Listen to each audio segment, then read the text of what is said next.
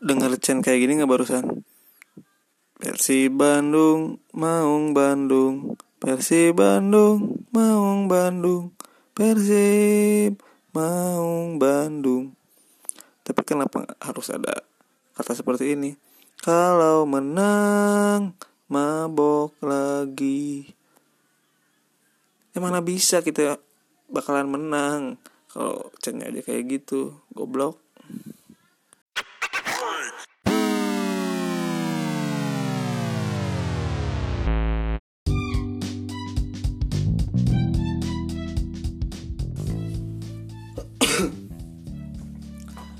Tiga dua satu. Halo assalamualaikum warahmatullahi wabarakatuh. Gimana boboto sekalian? Rodon-rodon hari ini. Oke. Kenapa langsung sehabis pertandingan? Uh, Saya mulai podcastnya ya. Karena sangat-sangat disayangkan laga kandang yang seharusnya bisa dimanfaatkan oleh tim Persib tapi malah hancur bapuk bapuk benar. Dan entah kenapa diwarnai lagi dengan satu gol bunuh diri dari seorang center back. Ya walaupun bukan orang yang sama. Tapi ini apa ya jadi bahan gunjingan orang-orang akhirnya di, di media sosial sudah sudah mulai ramai di Twitter atau di fanpage Facebooknya Bobotoh ya. Sudah mulai mengait-ngaitkan dengan kejadian terlepaknya Gomez dari kursi pelatihan di musim kemarin. Dan banyak lagi isu-isu yang merebak. Tak tahu apa yang terjadi apa yang terjadi sebenarnya apakah ini murni kesalahan meskipun itu beruntun di dua laga yang sangat krusial bagi lawan-lawannya ya? Yang pertama membantu Bali menjadi juara yang barusan membantu Persela menjauh dari zona degradasi. Dan pertandingan ini sedikit mengingat laga di dua musim sebelumnya yang menyelamatkan perseru ya. Waktu itu laga terakhir Persib main di kandang hujan lebat kalau nggak salah. Sama kalahnya 2-0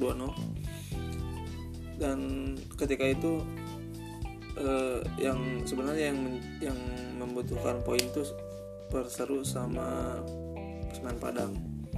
Dua klub itu saling apa ya saling berebut untuk bertahan gitu dulu kejadiannya tuh semen Padang dia uh, tergantung ke hasil Persib dan Perseru. Karena dia sudah menang main terakhir kan laga terakhir dia menang tapi ditentukan bertahan atau tidaknya di laga Persib melawan Perseru. Kalau Persib bisa mengalahkan Perseru otomatis semen Padang yang lolos. Karena Perseru tidak nambah poinnya dan di luar kejadian Persib kalah 2-0 2-0 sama seperti barusan. Dan nggak tahu apa ya. Jadi penyebab utamanya. Selalu cashback point kayak gini selalu giveaway point kayak gini. Dan di laga itu Pusmen Padang yang terkenal dulu ya emang terkenal sangat kuat lah kalau main sama Persib itu dia susah apa termasuk tim yang susah dikalahkan lah. Kalau di kandang kita seri kalau kalau main di padang sana kita selalu kalah. Waktu itu ya Semen Padang waktu itu. Cuman waktu itu mereka down dan harus degradasi walaupun musim sekarang naik lagi tapi kan dia juga masih ada di papan bawah yang di juru kunci kalau saya nggak salah. Dan untuk musim ini terulang meskipun ini bukan di laga terakhir ya tapi laga ini tuh sangat krusial bagi Persela Lamongan karena ya itu tadi dia bisa menjauh dari zona degradasi. Dia sekarang di posisi 15 kalau nggak salah. Kan kalau di Liga 1 cuma 18 tim ya. Yang tiga degradasi. Nggak tahu ada zona play apa nggak saya kurang mengikuti sih. Dan dengan hasil ini juga Persib tertahan di posisi 9 atau 10 padahal dari dua laga kemarin pasti masih kalau berhasil mengembangkan poin setidaknya di Bali satu poin dan di sini tiga poin kita masih ada di zona lima besar mungkin ya. Karena tim-tim yang berdekatan kemarin menunjukkan dia kurang bagus itu dapat hasil yang kurang bagus juga. Dan secara permainan kacau banget. Jauh sekali ketika kita melihat pas lawan Bali walaupun itu tandang main open play sangat Spartan ya walaupun malahan kita kan bisa dua kali unggul unggul terlebih dahulu kan kalau saat lawan Bali itu. Pola penyerangan rapi ya meskipun terkena kartu merah ya edisi ya tapi secara garis besar permainan sangat enak untuk dinikmati. Jauh berbanding dengan pertandingan kali ini yang kandang tapi rasanya rasa tandang gitu.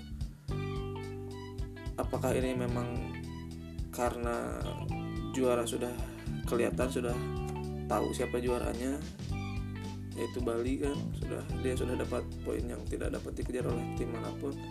Jadi semangat pemain gak top gitu gak merah gitu kan gak on fire atau ada faktor lain kita kan sebagai bobotoh hanya cuman bisa menerka-nerka curiga dan something like that lah. Dan terlihat banget di sepanjang pertandingan. Meskipun Persera bermain dengan 10 orang pemain permainan itu terkesan ya seperti template lah. Dari belakang cuman oper satu pemain dua pemain long ball lagi mental dapat lagi pemain kita. Itu ini khususnya pas babak kedua di menit-menit yang sudah kartu merah itu kan. Hampir permainan build upnya pasti kayak gitu. Dia oper dari center back ke sisi kiri apa kanan long ball lagi long ball lagi.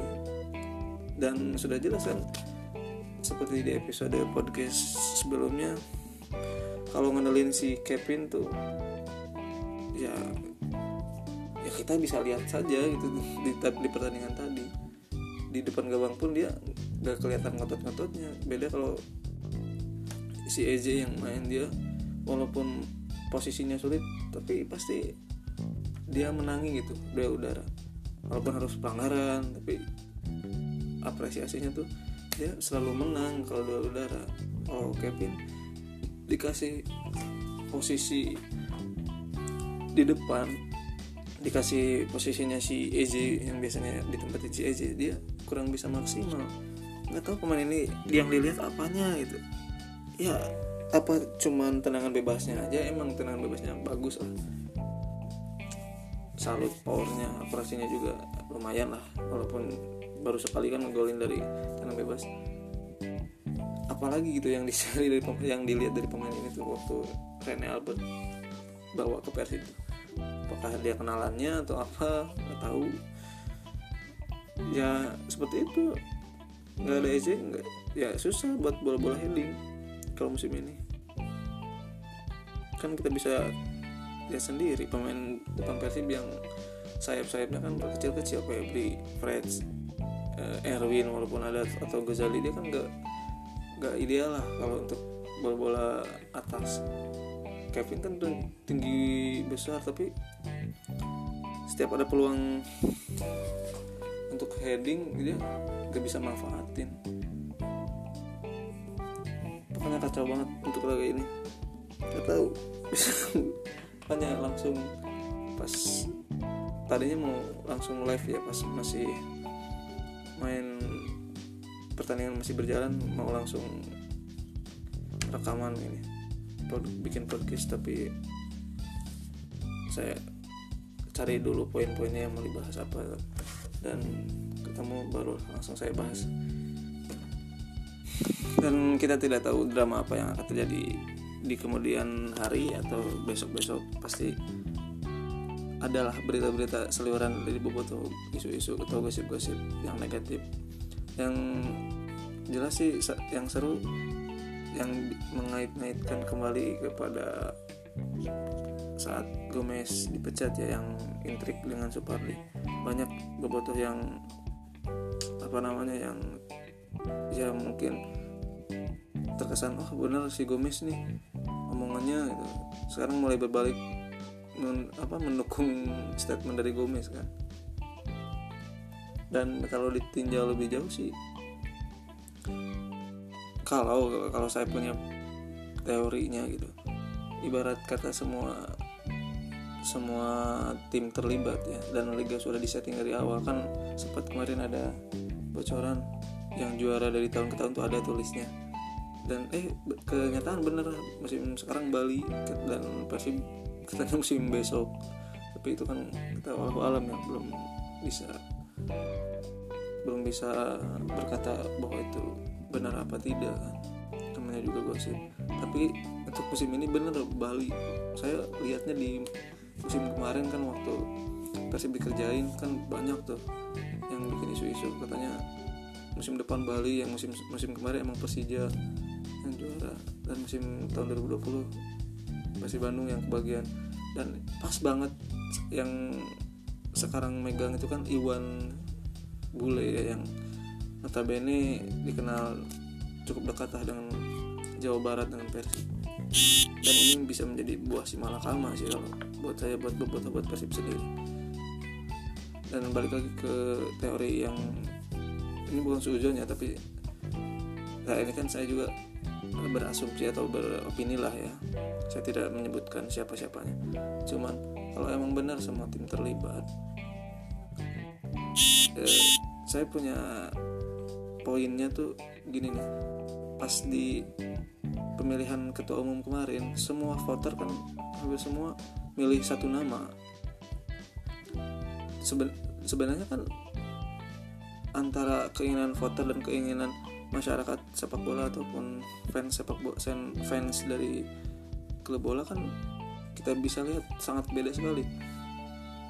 Fans sepak bola menyerukan adanya pembaruan di PSSI adanya hal-hal baru inovasi ataupun gebrakan. Dan ketika PSSI sedang kacau-kacaunya uh, para anggota PSSI juga sama wah karena gini-gini banyak beralasan banyak mafia banyak yang ini di stakeholder PSSI nya di exco dan segala macamnya ditangkap. Tapi giliran disuguhin kandidat untuk ketua umum untuk wakil dan esko yang fresh dikenal yang musinya musinya tuh baru gitu. Tapi dia emang orang bola. Seperti dia emang pengamat bola.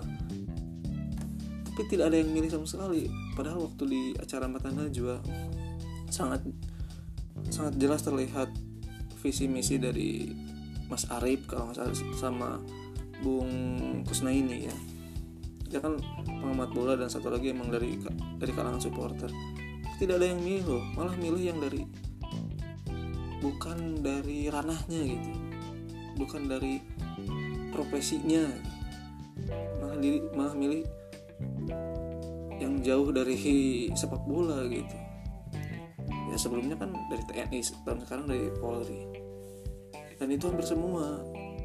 Sedangkan ketika di media semua ingin perubahan semua ingin perubahan. Tapi pas begitu ada pemilihan kok kayak yang kompak gitu milih satu orang. Kan ini bisa jadi poin utama untuk diselidiki. Bahwa semuanya itu terlibat jikalau uh, settingan itu benar gitu. Yang dari tahun ke tahun itu emang ada listnya siapa yang juara. Walaupun kita belum belum tentu benar gitu kan. Tapi untuk seenggaknya untuk musim ini bener banget Bali yang juara. Saya lihat tuh dari musim kemarin pas gembar-gembar juara settingannya Persija. Ada listnya nih. Ya banyak lah netizen yang komen kan langsung gitu. Terus juga didukung sama friksi antara Gomez dan pemainnya serta manajemen yang ya ya kita bisa lihat lah. Orang dia bisa ngerubah tim yang kacrut yang pemainnya dari kelas ber, kelas rendah jadi bisa bicara banyak di papan atas. Itu pun sempat memimpin klasemen jauh sebelum di di apa dijatuhi banyak sanksi. Aku kurang hebat apa kurang hebat gimana? Waktu itu jujur saya sangat kecewa ketika Gomez tidak diperpanjang kan harusnya dua tahun dan ya berusaha cukup logo dan berpikir positif mungkin memang terjadi friksi antara Supardi dan Gomez dan Gomez terlalu kejam lah istilahnya menulis Supardi bahwa dia ada main mata atau mudah di ini gitu. Udah ya itu kalian tahu lah sendiri. Tapi ketika akhir-akhir ini kan kita semua seperti teringat seakan seakan teringat oleh ucapan-ucapan dari Gomez kemarin bahwa pemain kita ada yang bisa dianu gitu kan. Dan saya sebagai boboto sih sangat terbuka sekali jika ada pemain Persib atau manajemen yang bermain ya udah sikat aja nggak usah nggak usah apa ya nggak usah segan gitu. Nggak usah segan dengan nama besar Persib. Lebih baik kita ya prestasi pas-pasan tapi jujur gitu kalau saya. Daripada fake semuanya fake juara fake ya nggak ada yang bisa buat dibanggain. Kalaupun ada kejanggalan ayo usut nggak apa-apa. Nggak apa-apa untuk satgas anti mafia sepak bola. Saya nggak saya pribadi nggak ini keberatan. Soalnya ya kita bisa lihat sendiri lah kalau blunder di satu laga dan nah orang bola kan tahu juga punya hati nurani juga kan. Supardi juga kan bukan pertama kali dia bikin blunder. Yang dulu dulu pernah. Tapi kan nggak se nggak serius riak seperti ini itu kan cacian sama buliannya tuh. Apalagi Jupe yang barusan emang harus dilatih ya ketika skrimis itu nenduk bola harus ke arah mana gitu. Perasaan kan dia udah profesional tiap hari latihan bola saya nggak tahu apa yang sebenarnya terjadi di lapangan. Tapi dilihat dari semangatnya dilihat dari cara mainnya amburadul banget ampas banget. Ya kita nggak bisa buat apa-apa lagi kalau udah kayak gini. Banyak yang apa yang mengartikan wah ini karena tuntutan bobotnya terlalu tinggi. Ketika Persib kemarin berhasil bangkitkan beberapa laga dan bisa ada di peringkat 5 pengennya jadi runner up pengennya jadi lima besar nah itu juga mungkin bisa tapi kan nggak kayak gini juga. Dari permainan beda banget jomplang banget saat lawan Bali. Sangat Spartan sangat terbuka open play. Sekarang kita kandang dan kita punya keuntungan 11 pemain. Tapi kok pemain kayak yang udah didikte harusnya kayak gitu terus? Saya nggak bisa nggak bisa berkata bahwa instruk, instruksi dari coach Rene itu emang harus long bolong nggak nggak mungkin. Orang-orang Belanda nggak nggak terlalu inilah kita bisa lihat. Klub-klub Belanda kayak Ajax kan. E, apa namanya cara mainnya nggak nggak selalu long bolong bola. Dan ya nggak tahu. Nggak tahu saya juga. Saya nggak bisa bicara terlalu dalam tapi inilah yang saya rasakan yang saya takutkan gitu. Kejadian-kejadian seperti ini. Dan itu saja untuk sesi kali ini. Sangat sangat terburu-buru sangat apa istilahnya cepat saya membuat podcast tapi daripada saya kehilangan momentum untuk membahasnya lupa sebagian kan bahan-bahannya apa saja yang apa saja yang saya akan bicarakan. Dan semoga saja ini memang semua semua murni kesalahan tidak ada friksi. Kalaupun sekali lagi kalaupun ada dari manajemen yang terlibat mafia apa match fixing atau apa ya ya udah usut aja nggak apa-apa. Lebih baik bersih. Itu saja sih karena tim bersih itu akan berprestasi dengan sendirinya. Saya yakin saya yakin satu hal itu aja. Tim yang bersih minimal dia bersih secara ya tidak main kotor gitu. Walaupun banyak dizolimi nantinya pasti dia akan berprestasi dengan sendirinya. Saya yakin itulah. Oke terima kasih buat semua. Dan pantengin terus selain di podcast ya. Bisa didengarkan di Spotify atau Google Podcast. Dan jangan lupa subscribe. Oke. Okay. dan selamat tidur yang nyenyak ya. Assalamualaikum warahmatullahi wabarakatuh